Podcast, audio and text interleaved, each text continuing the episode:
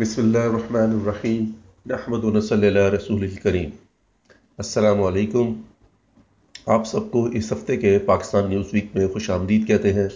Pakistan news week میں پاکستان میں رونما ہونے والے اہم واقعات اور خبروں پر تبصرہ پیش کیا جاتا ہے۔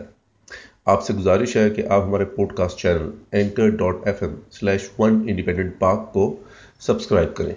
آئیں اس ہفتے کی اہم خبروں اور ان پر تبصروں کے سلسلے کو شروع کرتے ہیں۔ اس ہفتے کی پہلی اہم خبر۔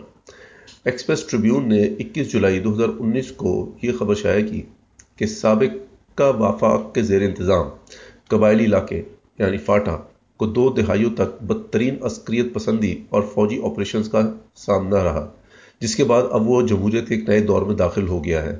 جب وہاں پہلی بار ہونے والے تاریخی صوبائی اسمبلی کے انتخابات پرامن طریقے سے اختتام پذیر ہوئے۔ تبصرہ۔ پاکستان قبائلی علاقے قیام پاکستان کے وقت سے اپنی ایک علیحدہ شناخت رکھتے چلے آ رہے تھے۔ غیر منقسم ہندوستان میں برطانوی راج نے اس علاقے کو محدود آزادی دے کر اسے ایک الگ شناخت دی تھی۔ پاکستان بننے کے بعد قبائلی علاقے کو ایک مخصوص قانون frontier crime regulation F C R کے تحت رکھا گیا، جو کہ پورے ملک میں نافذ ہونے والے قانون سے بالکل الگ تھا۔ ہونا تو یہ چاہیے تھا کہ قیام پاکستان کے فوراً بعد اس علاقے کو باقی پاکستان کے ساتھ جوڑ دیا جاتا۔ اور ایسا کرنا بہت آسان بھی ہوتا اگر پاکستان میں اسلام کا مکمل نفاذ کر دیا جاتا۔ لیکن پاکستان کی سیاسی فوجی قیادت نے انگریز کے چھوڑے قانون کو ہی جاری رکھا، جس کی وجہ سے قبائلی علاقوں کا پاکستان کے ساتھ انضمام مشکل ہو گیا، کیونکہ وہاں کے مسلمان اپنی محدود آزادی کی وجہ سے اپنے کچھ معاملات اسلامی شریعت کے مطابق چلانے میں آزاد تھے۔ قبائلی علاقوں کی یہ نیم خود مختاری اور ان کی عسکریت پسندی یعنی جہاد سے محبت پچھلی صدی کے آخری دہائی تک امریکہ کے لیے قابل قبول بلکہ فائدہ مند تھی، کیونکہ ان اوصاف نے افغانستان میں سوویت روس کے قبضے کے خلاف تحریک مزاحمت کھڑی کرنے میں اہم ترین کردار ادا کیا تھا۔ لیکن افغانستان پر امریکی قبضے کے بعد قبائلی علاقوں کی یہ خصوصیت امریکی مفاد کے خلاف تھی، لہذا اسے ختم کرنے کے لیے مسلسل دو دہائیوں تک فوجی آپریشن کیے گئے اور پھر چوبیس مئی دو ہزار اٹھارہ کو پاکستان کے آئین میں ترمیم کرتے ہوئے ان کی علیحدہ شناخت کو ختم۔ کر کے انہیں خیبر پختونخوا کے صوبے میں ضم کر دیا گیا اور انہیں صوبائی اسمبلی میں سولہ نشستیں دے دی گئیں۔ پاکستان کی سیاسی و فوجی قیادت قبائلی علاقے کے انضمام کے لیے یہ جواز پیش کرتی آ رہی ہے کہ الگ قانون ہونے کی وجہ سے قبائلی علاقے ترقی کی دوڑ میں پیچھے، باقی پاکستان سے پیچھے رہ گئے ہیں اور اب جمہوری عمل کے ذریعے اس علاقے میں ترقی و خوشحالی کے نئے دور کا آغاز ہوگا۔ یہ حکومتی دعوت جھوٹ ہے، کیونکہ اگر ان کی پسماندگی کی یہی وجہ ہوتی تو آج بلوچستان، سندھ اور پنجاب کے نرونی علاقوں کی حالت بھی قبائلی علاقوں سے مختلف ہونی چاہیے تھی، کیونکہ وہاں تو ستر سال سے وہی قانون اور نظام نافذ ہے جو پورے پاکستان میں ہے۔ در حقیقت پاکستان کا ترقی کی دوڑ میں پیچھے رہ جانے کی وجہ برطانوی راج کے چھوڑے قوانین اور نظام کو گلے لگائے رکھنے کی وجہ سے ہے، جو کہ سرمایہ داریت کا نظام ہے۔ بر صغیر پاک و ہند کے مسلمانوں نے پاکستان اسلام میں مکمل نفاذ کے لیے بنایا تھا۔ اور جب تک اسلام کا مکمل نفاذ نہیں کیا جاتا، پاکستان کے کسی علاقے میں حقیقی تبدیلی نہیں آئے گی۔ حقیقی تبدیلی صرف اور صرف نبوت کے طریقے پر، خلافت کے قیام کے بعد ہی آئے گی، جو اسلام کو زندگی کے تمام شعبوں میں مکمل طور پر نافذ کرے گی۔ اللہ سبحانہ تعالیٰ نے سورہ محمد میں فرمایا، اور جو ایمان لائے اور نیک عمل کرتے رہے، اور جو کتاب محمد صلی اللہ علیہ وسلم پر نازل ہوئی، اسے مانتے رہے، اور وہ ان کے پروردگار کی طرف سے برحق ہے، اور ان سے ان کے گناہ دور کر دیے گئے اور ان کی حالت سنوار دی گئی۔ اس ہفتے کی دوسری اہم خبر، بائیس جولائی دو ہزار انیس بروز پیر، امریکی صدر ٹرمپ نے وائٹ ہاؤس میں پاکستانی وزیر اعظم عمران خان کا استقبال کیا۔ دونوں سربراہ حکومت کے درمیان افغانستان میں امریکہ کی مدد، کشمیر پر امریکی سالسی، امریکی امدادی بحالی اور پاکستان امریکہ کے درمیان تجارت کے فروغ پر بات چیت ہوئی۔ امریکی صدر ٹرمپ نے کشمیر پر اپنی سالسی کی پیشکش کرتے ہوئے کہا کہ اگر میں مدد کر سکوں تو مجھے کشمیر پر سالس بننے پر خوشی ہوگی۔ ٹرمپ کی سالسی کے جواب میں عمران خان نے کہا کہ بر صغیر میں سوا ارب سے زیادہ لوگ آباد ہیں، جنہیں مسئلہ کشمیر میں، جس نے، جنہیں مسئلہ کشمیر نے یرغمال بنایا ہوا ہے۔ اور میں سمجھتا ہوں کہ اسے دنیا کی طاقتور ترین ریاست ہی ٹرمپ کی قیادت میں دونوں ملکوں کو ساتھ لا سکتی ہے۔ تبصرہ۔ عمران خان کا ٹرمپ کی سالسی کی پیشکش کو قبول کرنا خطے اور خصوصاً کشمیر کے مسلمانوں کے زخموں پر نمک چھڑکنے اور غداری کے مترادف ہے۔ کیونکہ امریکہ کی اسلام دشمنی کسی سے ڈھکی چھپی نہیں ہے۔ یہ امریکہ ہی ہے جس نے افغانستان اور عراق میں لاکھوں مسلمانوں کو قتل عام کیا، جس نے شام کے جابر کو مسلمانوں پر شفقون ماننے کی اجازت دی، اور یہ امریکہ ہی ہے جس نے گجرات میں مسلمانوں کے قاتل مودی کی نہ صرف حمایت کی بلکہ انتخابات میں اس کی کامیابی کو یقینی بنایا۔ اور تو پھر ایسے امریکہ اور ٹرمپ کے، اور تو پھر ایسے امریکہ اور ٹرمپ کی مسلمانوں کے مفادات میں سالسی کو کیسے قبول کیا جا سکتا ہے؟ مزید برآں سالسی کی اس پیشکش کو قبول کرنا امریکہ کے درینہ خواب کی تعمیر ہے، جس کے مطابق امریکہ، پاکستان اور بھارت میں نارملائزیشن کے نام پر بھارت کو مضبوط اور پاکستان کو کمزور کرنا چاہتا ہے۔ تاکہ پاکستان کی خطے میں حیثیت اور اثر و رسوخ نیپال اور بھوٹان کی طرح رہ جائے اور بھارت خطے میں چین پر توجہ مرکوز کر سکے۔ کیا عمران خان یا دورے میں ساتھ شامل جنرل باجوہ یہ نہیں جانتے کہ اس سے پہلے امریکہ یا اس کے ذیلی ادارے جیسے اقوام متحدہ جن معاملات میں آج سے پہلے سالسی کر چکے ہیں۔ ان کا کیا بنا؟ کیا انڈونیشیا سے مشرقی تیمور کا الگ ہونا اور سوڈان سے جنوبی سوڈان کا الگ ہونا واضح سبق نہیں دیتا؟ کیا فلسطین کے مسئلے پر امریکی موقف کو ہم نے نہیں دیکھا جہاں اس نے سالسی کے نام پر مسلم سرزمین پر یہودی وجود کو ہمیشہ دوام بخشا؟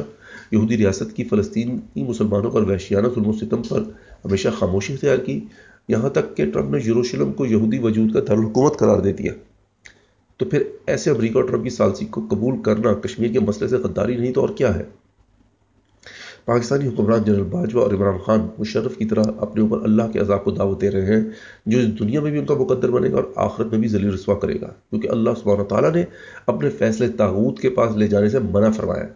اللہ سبحانہ تعالیٰ نے سورہ نساء میں فرمایا، کیا تم نے ان لوگوں کو نہیں دیکھا جو دعویٰ تو یہ کرتے ہیں کہ جو کتاب تم پر نازل ہوئی اور جو کتابیں تم سے پہلے نازل ہوئیں، ان سب پر ایمان رکھتے ہیں اور چاہتے یہ ہے کہ اپنا مقدمہ ایک سرکش کے پاس لے جا کر فیصلہ کرائیں۔ حالانکہ ان کو حکم دیا گیا تھا کہ اس سے اعتقاد نہ رکھیں اور شیطان تو یہ چاہتا ہے کہ ان کو بہکا کر رستے سے دور ڈال دے۔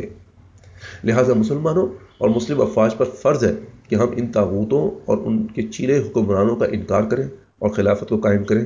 جو کشمیر سمیت مسلمانوں کے تمام مسائل کو اللہ کی شریعت کے مطابق جہاد فی سبیل اللہ کے ذریعے حل کرے گی اور خوشحالی اور امن اس دنیا میں بھی ہمارا مقدر بنے گا اور ہم آخر میں بھی انشاءاللہ سرخرو ہوں گے۔ اس ہفتے کی تیسری اہم خبر، چھبیس جولائی دو ہزار انیس کو کوئٹہ میں ایک تقریب کے دوران قومی غذائی سروے دو ہزار اٹھارہ پیش کیا گیا، جس کے مطابق پاکستان کے سب سے بڑے صوبے بلوچستان میں تہتر اشاریہ سات فیصد بلوغت کو پہنچنے والے لڑکے اور لڑکیاں خون کی کمی کا شکار ہیں۔ سروے مزید اس حقیقت کو بھی آشکار کیا گیا کہ تولیدی عمر کو پہنچنے والے کہ تولیدی عمر کو پہنچنے والی اکسٹھ اشاریہ تین فیصد خواتین بھی خون کی کمی کا شکار ہیں، جبکہ پانچ سال یا اس سے کم عمر کے پچاس فیصد سے زیادہ بچے وزن میں کمی میں مبتلا ہیں۔ خطرناک بات یہ ہے کہ بلوچستان میں پچاس فیصد لوگ غذائی اجناس میں عدم تحفظ کا شکار ہیں۔ تبصرہ، بلوچستان بے شمار معدنی ذخائر اور گیس سے مانا مال ہے۔ اس کے باوجود صحت کی ابتر صورتحال اور غذائی اجناس میں عدم تحفظ کا شکار ہے۔ بلوچستان ہی نہیں، پورا پاکستان زیادہ تر غذائی اجناس کی پیداوار میں خود کفیل ہے۔ وزارت برائے صحت اور یونیسیف کے قومی غذائی سروے دو ہزار اٹھارہ کے مطابق پاکستان گندم کی پیداوار میں دنیا میں آٹھویں نمبر پر، چاول کی پیداوار میں دسویں نمبر پر، جبکہ گنے اور دودھ کی پیداوار میں بالترتیب پانچویں چوتھے نمبر پہ پاکستان کی غذائی اجناس میں خود کفالت کے باوجود بلوچستان اور دیگر علاقوں میں صحت کی ابتر صورتحال اور غذائی اور غذائی اجناس میں قلت کی وجہ ملک میں نافذ سرمایہ دار نظام ہے۔ سرمایہ دار نظام بنیادی طور پہ لوگوں تک بنیادی ضرورتوں کی رسائی کو ریاست کی ذمہ داری نہیں سمجھتا، بلکہ اشیاء کی تقسیم کو قیمت کے نظام پرائس میکینزم پر چھوڑ دیتا ہے۔ کیونکہ وہ سمجھتا ہے کہ قیمت ہی مزدور اور سرمایہ دار کے لیے پیداوار کو بڑھاوا دینے کا واحد موجب ہے۔ مزید برآں سرمایہ دارانہ نظام کے مطابق یہ قیمت ہی ہے جو انسانوں کو اپنی حاجات کو پورا کرنے میں، اپنے پاس موجود سرمایہ کے مطابق محدود کرنے میں مدد کرتی ہے۔ لہٰذا جس کے پاس جتنا سرمایہ ہوگا، وہ اسی کے مطابق اپنی حاجتوں کو پورا کر سکے گا۔ لہٰذا ان کے نزدیک قومی سرمایہ میں ایک فرد کا حصہ اتنا نہیں جتنی اس کی ضرورت ہے، بلکہ اس کا حصہ اتنا ہے جتنا اشیاء اور خدمات کی پیداوار بڑھانے میں اس نے کردار ادا کیا۔ حاصل کلام یہ ہے کہ سرمایہ نظام میں اس شخص کو زندہ رہنے کا حق نہیں، جس کا معیشت میں اشیاء اور خدمات کی پیداوار بڑھانے میں حصہ نہیں ہے۔ جبکہ جس کا معیشت میں اشیاء اور خدمات کی پیداوار بڑھانے میں جتنا زیادہ حصہ ہوتا ہے، اس کو دوسروں کا حق ماننے اور ان پر اپنی بالادستی قائم کرنے کا اتنا ہی زیادہ حق ہوتا ہے کیونکہ وہ زیادہ قابل ہے لہٰذا سرمایہ معاشرے میں موجود امیر ترین افراد تو اپنی ضرورتوں اور صحت کے ضابطوں کا خیال کر لیتے ہیں، لیکن عوام کی ایک بڑی تعداد بنیادی ضرورتوں سے بھی محروم ہو جاتی ہے۔ یہی وجہ ہے کہ موجودہ اور ماضی کی تمام حکومتیں سرمایہ دارہ نظام حکومت کو اپناتے ہوئے غذائی اجناس کی پیداوار کو تو اپنا ہدف گردانتی ہیں، لیکن غذائی اجناس کی ریاست کے تمام شہریوں تک رسائی کو اپنا مقصد نہیں سمجھتی، بلکہ اس کو سرمایہ دارہ نظریے کے مطابق قیمت کے نظام یعنی کہ پرائز میکینزم پر چھوڑ دیتی ہیں۔ یہی وجہ ہے کہ دنیا کی سب سے بڑی معیشت امریکہ میں بھی آج تک چار کروڑ افراد بھوک سے لڑ رہے ہیں اور بچوں والے ہر چھ گھرانوں سے ایک گھر اپنے خاندان کے لیے غذائی اجناس خریدنے کی صلاحیت نہیں رکھتا۔ یہ ہے مغربی سرمایہ نظام کا مکرو چہرہ۔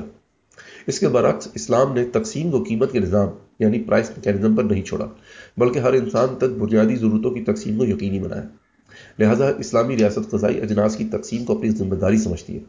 صرف غذائی اجناس ہی نہیں، اسلام نے ریاست میں رہنے والے ہر فرد کے لیے روٹی، کپڑا اور مکان کو بنیادی ضرورت قرار دیا، جبکہ تعلیم، صحت اور سیکیورٹی کو معاشرتی ضرورت قرار دیا۔ اسلام نے ریاست پر اس بات کو فرض قرار دیا ہے کہ وہ ہر شخص کے لیے انفرادی اور اجتماعی بنیادی ضرورتوں کی دستیابی کو یقینی بنائے اور ریاست کے اندر ایسا ماحول پیدا کرے کہ ہر شخص اپنی بنیادی ضرورتوں کو پورا کر سکے اور جو لوگ معاشرے میں خود سے ان بنیادی ضرورتوں کے حصول کی استطاعت نہیں رکھتے، ریاست پہلے ان کے رشتہ داروں پر یہ فرض ڈالتی ہے اور پھر خود ان کی کفالت کی ذمہ داری اٹھاتی ہے۔ لہٰذا صرف آنے والی خلافت ہی پاکستان اور دنیا بھر میں سرمایہ نظام کی وجہ سے پیدا ہونے والے غذائی اجناس کی قلت کو ختم کرے گی۔ اور تمام انسانوں کو اللہ تعالیٰ کی دی ہوئی نعمتوں سے مستفید کرے گی۔ اللہ سبحانہ تعالیٰ نے سورہ القصص میں فرمایا، اور جو مال تم کو اللہ تعالیٰ نے عطا فرمایا ہے، اس سے آخرت کی بھلائی طلب کیجیے اور دنیا سے اپنا حصہ نہ بھلائیے۔ اور جیسی اللہ نے تم سے بھلائی کی ہے ویسے تم بھی لوگوں سے بھلائی کرو۔ اور ملک میں طلب فساد نہ ہو، کیونکہ اللہ فساد کرنے والوں کو دوست نہیں رکھتا۔ یہ تھی اس ہفتے کی اہم خبریں، ان پر تبصرے۔ اگر آپ پاکستان نیوز ویک کو پسند کرتے ہیں، تو آپ سے گزارش ہے کہ اپنے دوستوں، بہن، بھائیوں اور رشتے داروں کو بھی anchor dot F M slash one independent Pak کو سبسکرائب کرنے کا مشورہ دیں۔ انشاءاللہ اگلے ہفتے نئی خبروں اور عمر تبصروں کے ساتھ آپ کی خدمت میں پھر حاضر ہوں گے۔ واخر دعوانا الحمد للہ رب العالمین۔